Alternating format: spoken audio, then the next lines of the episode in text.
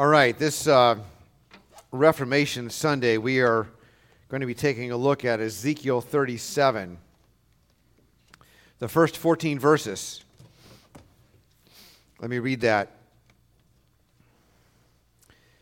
Ezekiel 37, one of the major prophets, of course. The hand of the Lord was upon me, and he brought me out in the Spirit of the Lord and set me down in the middle of the valley. It was full of bones. And he led me around among them, and behold, there were very many on the surface of the valley, and behold, they were very dry. And he said to me, Son of man, can these bones live? And I answered, O Lord God, you know. Then he said to me, Prophesy over these bones and say to them, O dry bones, hear the word of the Lord. Thus says the Lord God to these bones, Behold, I will cause breath to enter you, and you shall live. And I will lay sinews upon you, and will cause flesh to come upon you, and cover you with skin, and put breath in you, and you shall live, and you shall know that I am the Lord. So I prophesied, as I was commanded. And as I prophesied, there was a sound, and behold, a rattling. And the bones came together, bone to its bone. And I looked, and behold, there were sinews on them, and flesh had come upon them, and skin had covered them, but there was no breath in them. Then he said to me, Prophesy to the breath, prophesy, son of man, and say to the breath, Thus says the Lord God, Come from the four winds, O breath, and breathe on these slain that they may live. So I prophesied as he commanded me, and the breath came into them, and they lived and stood on their feet, an exceedingly great army. Then he said to me, Son of man, these bones are the whole house of Israel. Behold, they say, Our bones are dried up, and our hope is lost. We are clean cut off. Therefore, prophesy and say to them, Thus says the Lord God, Behold, I will open your graves and raise you from your graves, O my people, and I will bring you into the land of Israel, and you shall know that I am the Lord when I open your graves and raise you from the graves, O my people. And I will put my spirit within you, and you shall live. And I will place you in your own land. Then you shall know that I am the Lord. I have spoken, and I will do it, declares the Lord. O our God, indeed, there is none but you who gives life. All the world strives after one thing or another. They strive for hope. They strive for justice. They strive for peace. They strive for life. Religions anguish. Religions struggle. Religions pray. But there is no mediator between God and man but the man Christ Jesus. It's not by works. It's not by human effort. It's by faith. Jesus is the true Savior. Jesus is the resurrection and the life. And though we die, yet shall we live if we are in Christ. There shall be someday this great army, the sons of God and daughters of God. And we rejoice even now in the hope that we have. For we have a hope, though we live in these mortal bodies of death, though we are sinners, yet because we believe in Christ, because we know we have eternal salvation, we do hope. And we thank you in Jesus' name. Amen. I need to take off this coat. It is too warm up here. There. Well, we have seen during the years when Joseph was in Egypt that the lands of Egypt and the lands of Canaan languished, is the word used, languished under a famine. So we know what that looks like. The land was essentially dead.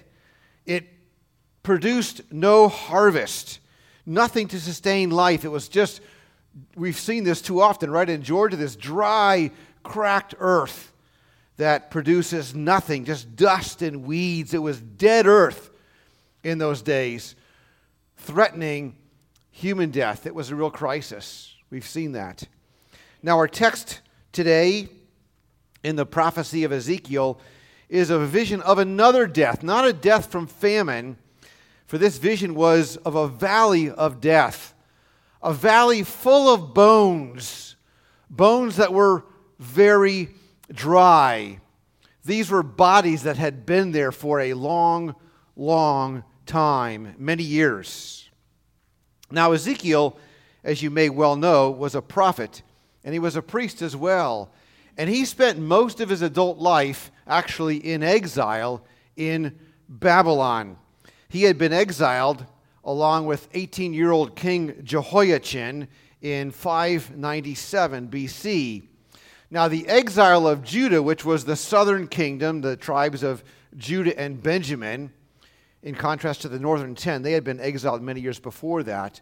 But the southern tribes, the exile began in 605, and the prophet Daniel was one of those first ones taken out. And it continued on when until 586, 587, when Jerusalem was sacked and destroyed by King Nebuchadnezzar. So God called this particular prophet, Ezekiel, to prophesy, that is to declare God's word both to the people already in exile in Babylon, but also to the people remaining who still remained in Judah during these number of years. And notice that he writes, "The Lord brought me out in the Spirit." The Lord in the Spirit took him to this place and gave him this vision, he says, concerning Israel. Concerning Israel's present, their present circumstances, but certainly their past as well, and their future. Now, for many years, Israel had been, and I say Israel, I really mean Israel and Judah, they had been essentially dead to the Lord. Not physically dead, of course, but spiritually dead, because they had been unfaithful to the Lord for years and years and years, for generations, really. They had broken his covenant. They had served other gods. On and on and on it had gone. Well, let's go back in time about 800 years. And about 800 years before that, Joshua had led Israel across the Jordan River and into the Promised Land. We remember it was after 4 centuries of residency, much of that as slaves, in the land of Egypt. Of course, Joseph is the beginning of that time, of course. We've been there. It also followed 4 decades of wandering in the wilderness led by the great Moses. And so the land they entered, the land of Canaan, was the fulfillment of God's covenant promise to dwell with his people. For God had made a promise. On that day, the Lord made a covenant with Abraham, saying, "To your offspring I give this land." And so because the land was a gift from God, it was a matter of his dwelling with his people. Attached to its residency was the stipulation of faithfulness and obedience, okay? They had no moral or religious autonomy as God's people. They couldn't do whatever they pleased. That's how the nations lived. They were God's holy people. They were to keep his commandments. In fact, back in Genesis 17, we read, "The whole land of Canaan, where you are now as an alien, I'll give you as an everlasting possession to you and your descendants after you, and I will be their God." Then God said to Abraham, "As for you, you must keep my covenant, you and your descendants after you, for the generations to come." For generations to come, for all of your history, they were bound by God's covenant. They were required to keep its commands, keep its laws, practice its ceremonies, and so forth. Israel must worship God alone, Jehovah alone. They couldn't be like the nations, worshiping after all these other gods. They were monotheists. They were to worship the true God alone. And so disobedience and faithlessness would threaten their occupation of the land, something perhaps modern-day Israel doesn't understand. But the Lord made this clear to none other than King Solomon when, on the occasion of the dedication of the first temple, which Solomon, the son of David, built in Jerusalem. And on that occasion, the Lord said to Solomon, "As for you, if you walk before me in integrity of heart and uprightness, as David your father did, and do all I command and observe all my decrees and laws, I will establish your royal throne over Israel forever, as I promised David your father when I said, 'You shall never fail to have a man on the throne of Israel.' But if you or your sons turn away from me and do not observe the commands and decrees I have given you, and go off to serve other gods and worship them, then I will cut off Israel from the land I have given them, and will reject this temple I have consecrated for my name." But yet, we read the historical books of the Old Testament, and in chapter after chapter, in all the books, Israel was what? Stiff-necked and rebellious, serving other gods, disobedient to God. And from the days of the judges, they were a people who indeed did what was right in their own eyes. And so through the prophets, God informed the people that they would be cast out of the land, as he had in fact threatened them. They had broken his covenant. Even in spite, if you're familiar with the great reforms of Josiah, even in spite of the renewal of the covenant under Josiah and the reforms under Josiah, which were great indeed, in spite of those things, yet they would be cast out. They weren't sufficient to turn away from the wrath of God, because Jeremiah declared that they had returned to the Lord actually in pretense, not in truth, not with a whole heart, but in pretense. It's a warning to us today. We must serve the Lord God with our whole heart, love him above all things, die to self, and love our neighbor as ourselves. We seek first his kingdom and his righteousness. He is our soul love. We love not the world. We serve not the world. We are aliens and strangers. We walk as pilgrims. He is our first love. We must not ever lose that first love. We must serve him with our whole heart, not in pretense, not in human traditions, not according to the culture around us, but according to biblical commands and principles. And so the matter was settled in the mind of the Lord. The people would, in fact, be removed from the land as Adam and Eve were removed from God's land many years before that. As they were rejected from the Garden of Eden, so were God's people now, again, rejected from this new Garden of Eden. And this was a matter of God's righteous judgment against unfaithful sinners. It wasn't bad things happening to good people. It was God's righteous judgment against sinner. And yet we need to know that Ezekiel, as the prophet presented or declared his prophecy to the people, is not a book of hopelessness and despair. It's not a book of rejecting God's people. It's above all a book of hope and promise. It's a book, in fact, a prophecy declaring that God will have a people for himself. God will dwell with his people. He will fulfill his promises. Chapters 36 and 37 are wonderful chapters. I turn to them all the time because they are the promise of a new covenant, as in Jeremiah 31. "I will make a new covenant with you." Beautiful promises. And so the Lord took Ezekiel to this valley of dry bones. He brought me out. I can't imagine how this went. He brought me out and set me down in this valley. And picture this in your mind. Start thinking about this. Maybe close your eyes and think about this grotesque and horrific sight, this valley, because these weren't animal bones. That's perhaps gross enough. We used to have cats that would bring, you know, mostly slain animals, ripped apart, shredded, as a gift to us. Don't figure that one out. But anyway, think about these bones, this grotesque sight. Many, many bones, human bones, dead men's bones. It's as if a great war had been fought in that valley, a mighty battle, and everyone was slain. Think about Gettysburg, for example.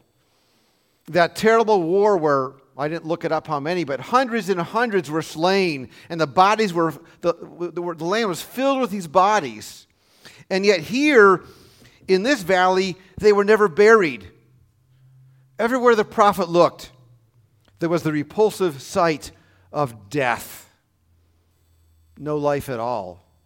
In fact, the sun over the years had beat down on these bones, and they were all dried up. They were brittle as a dried stick which breaks with that sharp crack when it's snapped. And so again, think about this in your mind's eye. Imagine you're there, and God leads him around this valley to view it from different vantage points. And there's silence. Think of the emotion, the horror, the depression. Death is depressing. Human bones, a valley full of human bones. And then, breaking the silence, the Lord asks him this question, maybe a strange question. Son of man, can these bones live? Can these bones live? Well, today we might answer, you know, we live in the 21st century, the age of technology. We have brilliant computer programmers. Surely they can come up with some magic to make these bones live. We have engineers. Surely they can come up with something. We have deep thinking philosophers. Books have been written. Maybe we could do something. No.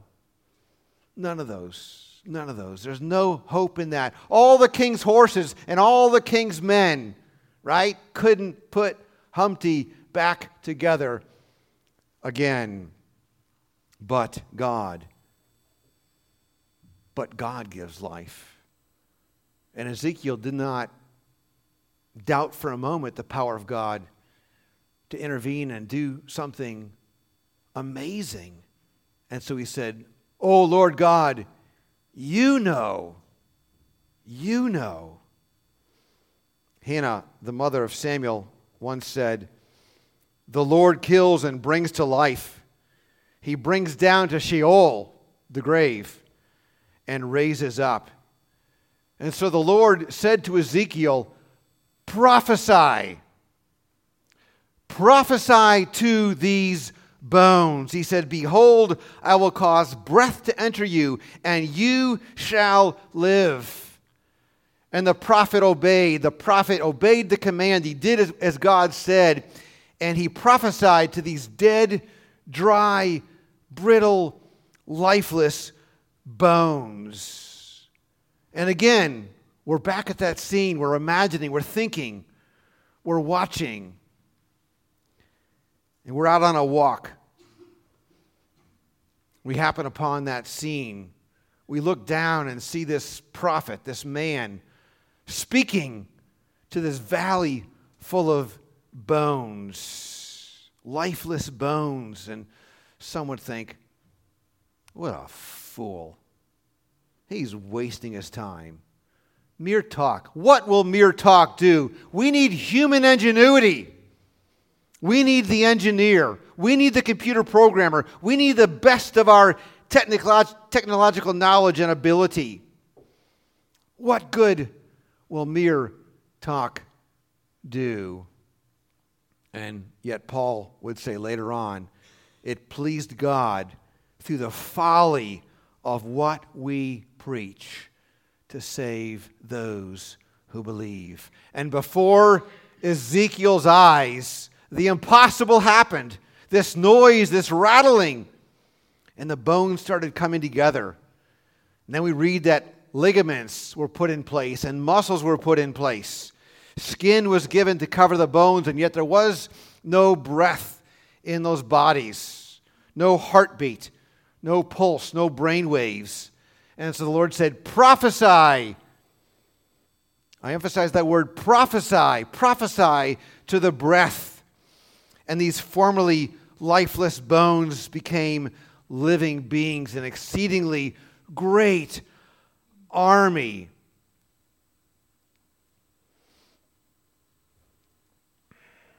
The word of the Lord, the prophesying of the Lord.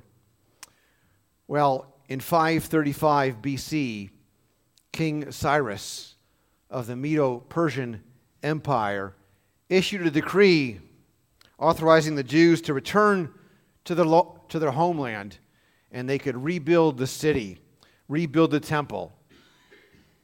And so there was a sound and a rattling.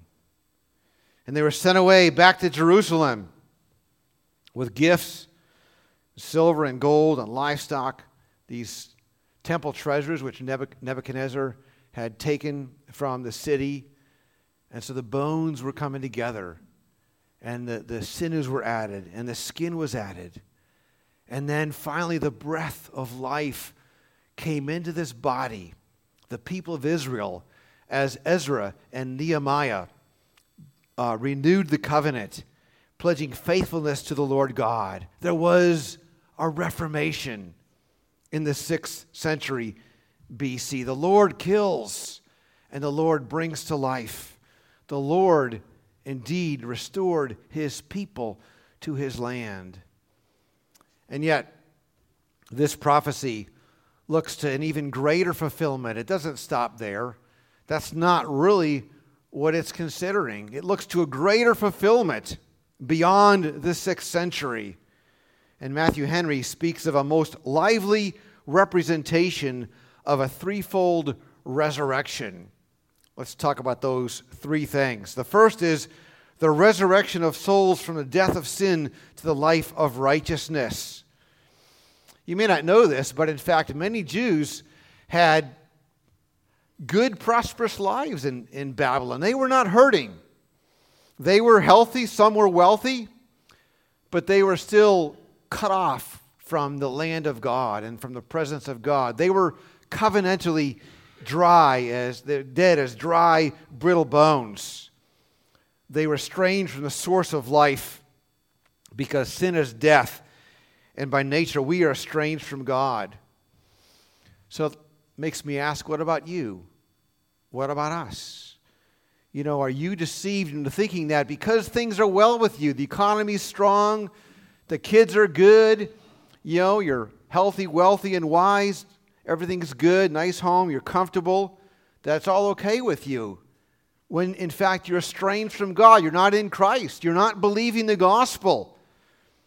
Do you not know that apart from Christ you are dead, and God's wrath hangs upon you, God's judgment? And if you die, you shall be cast into the eternal lake of fire. You shall be forever cut off from him. The gospel says, repent, believe the gospel, trust in Christ, and live. He is the resurrection and the life. There is a resurrection from death for those who trust in Christ. He said, I tell you the truth, a time is coming and has now come when the dead will hear the voice of the Son of God, and those who hear will live. And so notice the prophet.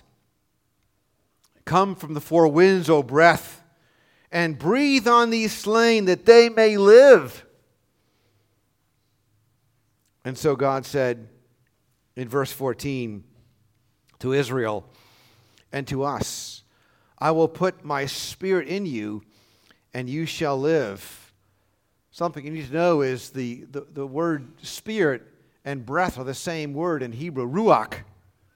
So there's a play on words there. I will put my spirit in you, and you will live, as the breath comes upon these slain.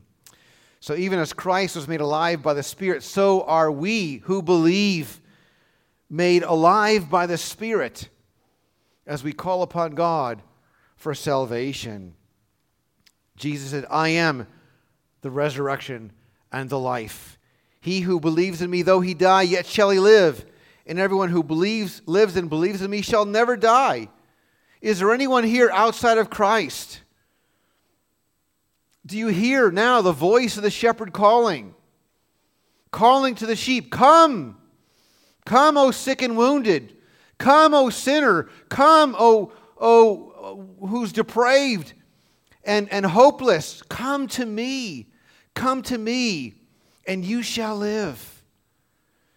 Because whoever calls upon the name of the Lord shall be saved. The second resurrection is the resurrection of the gospel church. And for this reason, I'm preaching this sermon on Reformation Sunday. Because there are times in the history when the true church, it seems to have all but disappeared. Israel in Egypt, Judah in Babylon. Certainly the church in the Middle Ages prior to the Reformation. The Protestant church, in fact, in America prior to that great awakening under the ministry of men like Whitfield and Edwards. And even now in our United States, beloved, the church is languishing. It is. We are really like Laodicea. We think we are rich and prosperous. We have big buildings. We may have programs. We have lots of people. But we are lukewarm. And I believe Jesus is saying to the American church, largely, that you are wretched, pitiable, poor, blind, and naked. Doctrine, solid biblical teaching, has been replaced by emotion. Worship has often been replaced by entertainment. Preaching the word has been replaced by pop psychology and worldly pursuits. Spiritual depth and maturity has been replaced by financial strength. Evangelical mission has been replaced by building construction. Prayer has been replaced by slick marketing campaigns. And sola scriptura has been cast aside for cultural assimilation. Are we not languishing? Is there not a famine in our land, even in the church today? Are we not languishing? But Ezekiel's prophecy reveals God's faithfulness. I will do it, declares the Lord. I will do it. The word of the Father and the word of Jesus is too. I will, I will, I will. Notice the I wills of God in this prophecy. I will bring you into the land. I will put my spirit within you. I will take the people of Israel from the nations. I will gather them. I will make of them one nation. My dwelling place shall be with them, and I will be their God, and they shall be my people. And what did Jesus say? I will build my church. Not through slick marketing campaigns, not through fancy buildings, not through entertainment, through the preaching of this word. What did God say? Prophesy, prophesy to these bones. Preach the word, declare the word. And so in Acts, everywhere the apostles went, to and fro, to every country, every city, what did they do? They preached the word. They proclaimed the kingdom of God. They preached Jesus. For example, just one, chapter 19, Paul entered the synagogue and for 3 months spoke boldly, reasoning and persuading them about the kingdom of God. It actually continued on for 2 years. So all the residents of Asia heard the word of the Lord. All the residents of Asia heard the word of the Lord. And so Reformation comes through preaching and teaching the word of God, proclaiming the kingdom of Jesus. It began in the 16th century, October 31st, 1517, with the simplest of acts. a benign act. I mean, just posting 95 propositions on a church door. Just, it was a place where they tacked different things to think about, and 95 theses on a church door, just like sending an email today. And yet it sparked the Reformation. And it continued as pulpits in Europe were aflame with the gospel of Christ in Germany, Switzerland, England, Scotland. And it continued even into America as the Pilgrims came over. It was said of the Puritans, it was in the pulpit that they offered their greatest assault on the world system, the flesh, and the devil. Because through the foolishness of preaching, God saves those who believe. Through prophesying, declaring the word, God raises the dead. Do you believe that? You know, as in the first century, in the days of Claudius, there has been a great famine over all the world, a spiritual famine. The nations have languished under idol worship and false gods, false religion. But I tell you, brothers and sisters, the Holy Spirit is doing a remarkable work in the nations around the world in these days, the days in which we're living. It's something like a first century phenomenon as the Holy Spirit is giving life to these dry, brittle bones in many countries, in Africa, in India, in China. In places like that, the church is growing at a staggering rate. Do you know that around the world in total, the church is growing at a rate of 89,000 converts every day. Today, 89,000 people will be converted according to statistics that we read. And that means 27,000 churches of 100 members must be planted every month.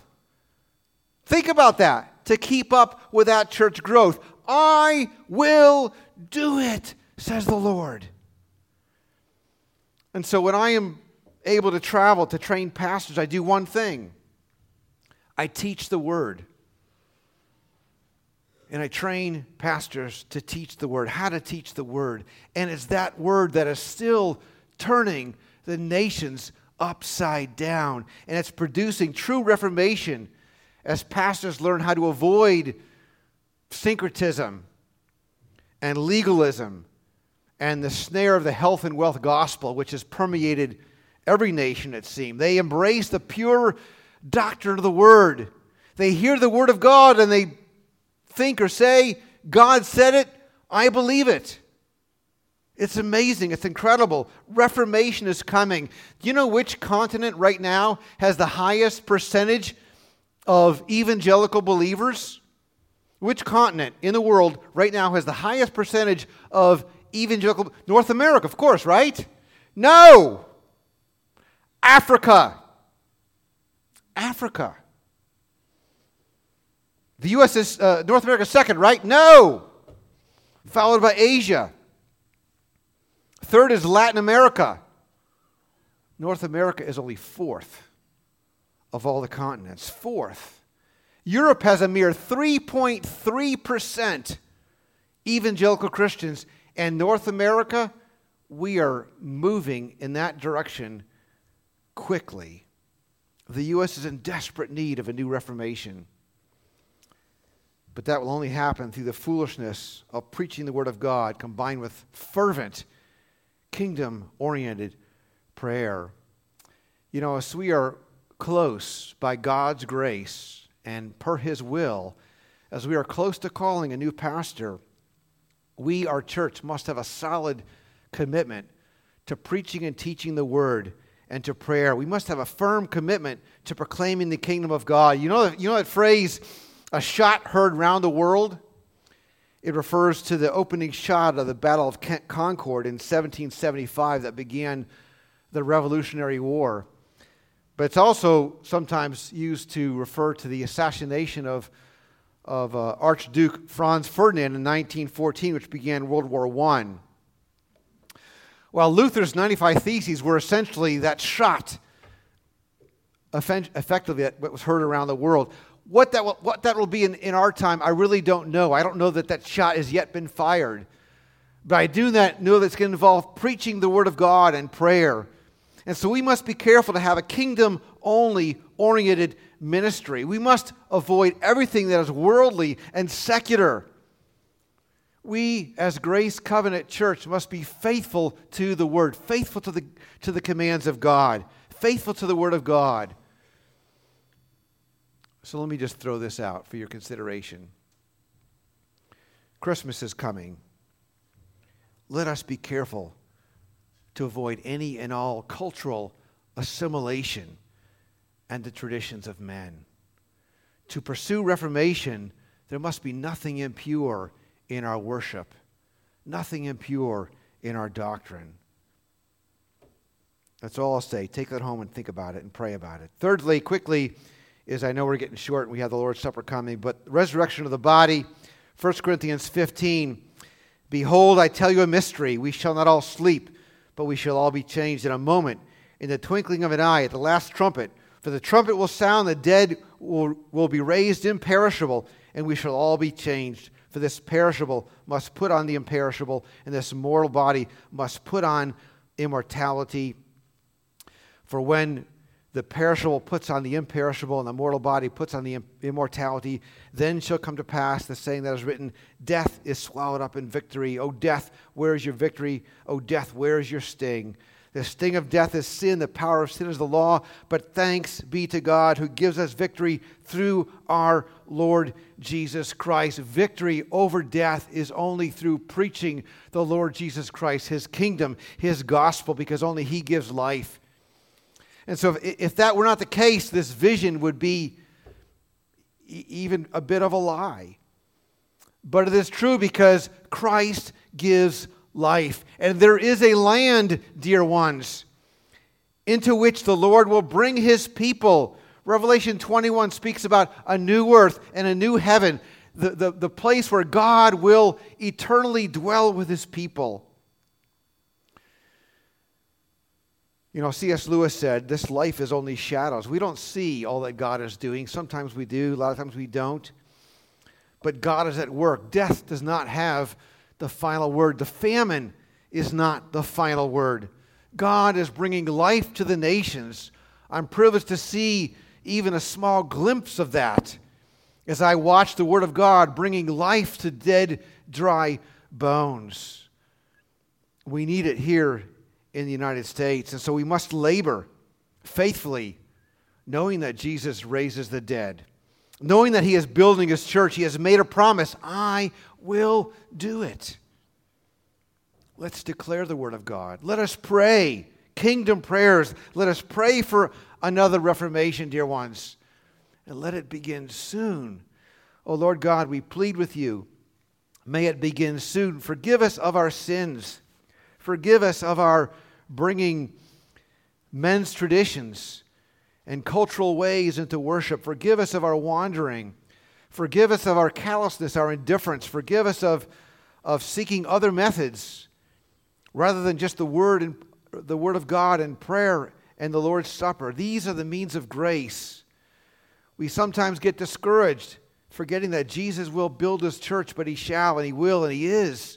And we praise God for 89,000 men and women and children who will be resurrected to new life today throughout the world. It amazes us. It staggers us. And so we labor. We must labor. In Jesus' name, amen.